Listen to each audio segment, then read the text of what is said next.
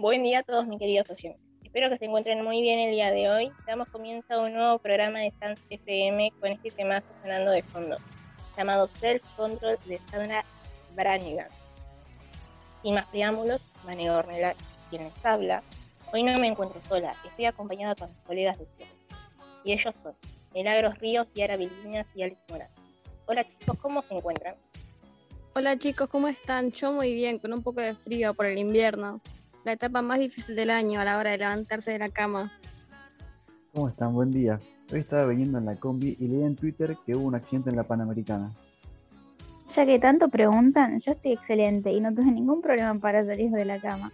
Lo que sí todavía sigo dormida porque me quedé leyendo la metamorfosis de Frank Kafka. Seguro la conocen. Obvio que lo leímos. Es un clásico espectacular. Me diste el pie para decir que ahora vamos a hablar más de él y su trabajo. ¿Quién no leyó ese libro? Si no lo leyeron, se lo recomiendo muchísimo. En unos minutos van a saber por qué. Queremos aprovechar y mandarle un saludo a nuestro querido Andrés Cardiff. Para los que no saben, él es el que nos proporciona nuestro equipo. Es un gran amigo de la producción. Le mandamos un cálido abrazo a él y a su familia. Yo ya estoy ansiosa por empezar.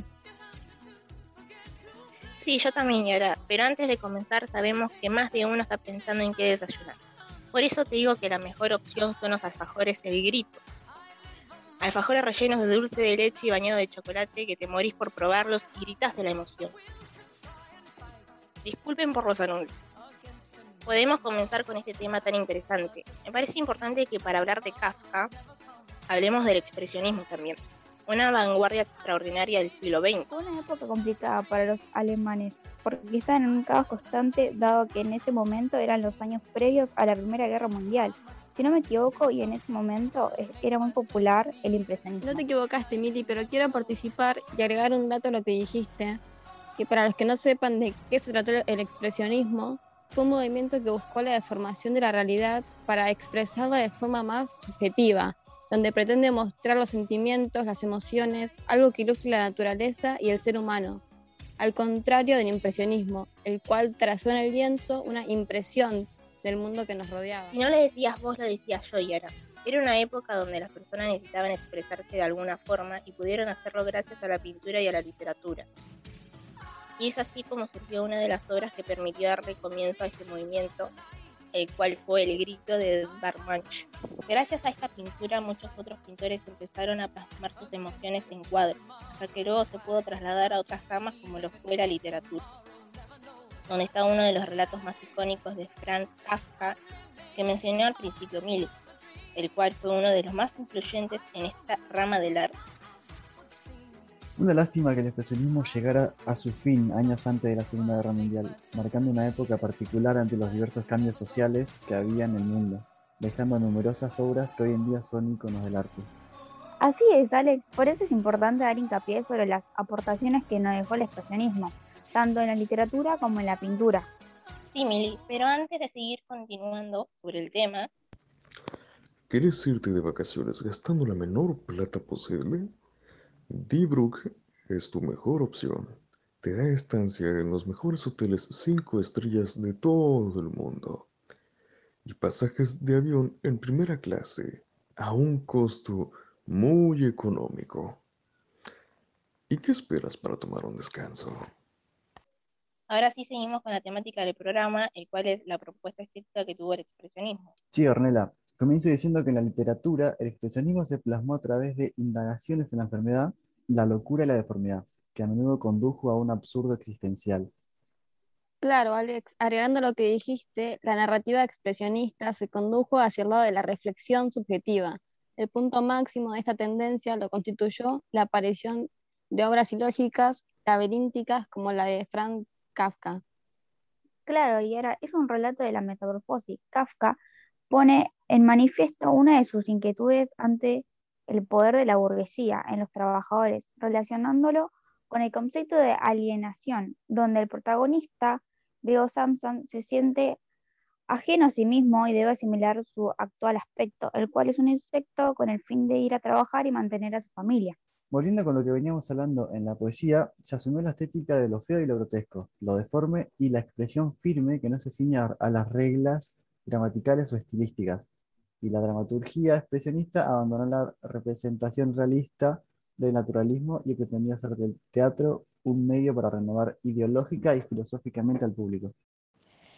En cuanto a la pintura, se vieron reflejadas el manifiesto de dos grandes grupos llamados El Puente y El Jinete Azul, los cuales fundamentaron técnicas de pintura donde se resaltó la utilización de altas gamas de colores, la preferencia de las formas angulosas, una perspectiva no natural, la deformación de figuras y la integración de violencia en sus obras.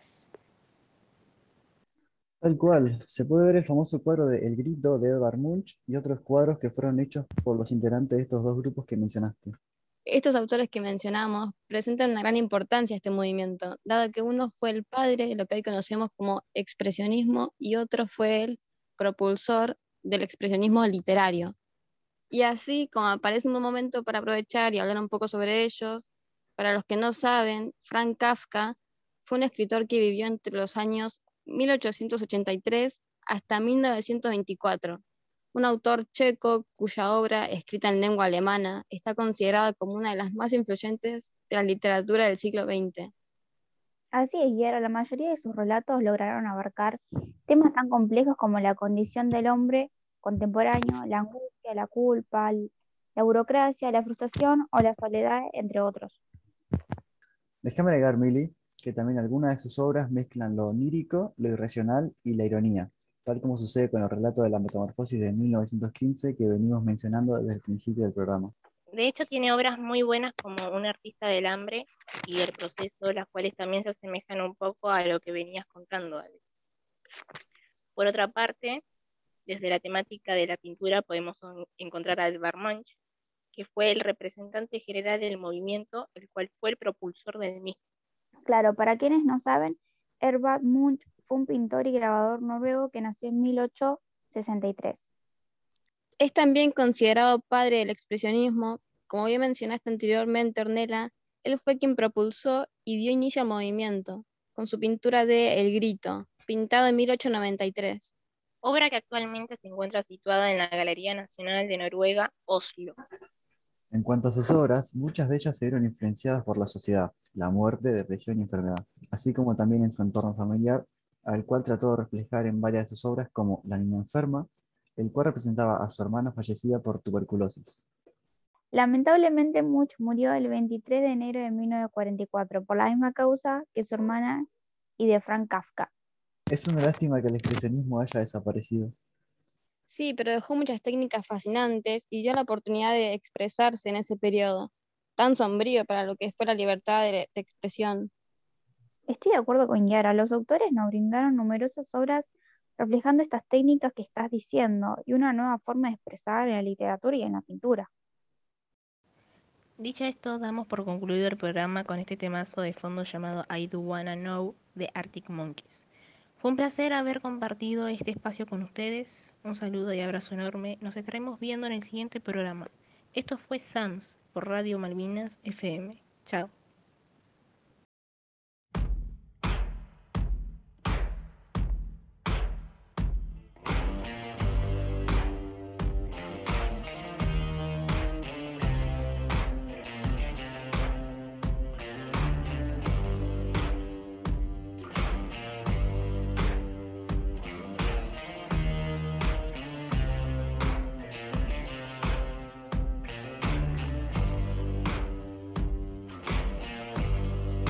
Got color in your cheeks?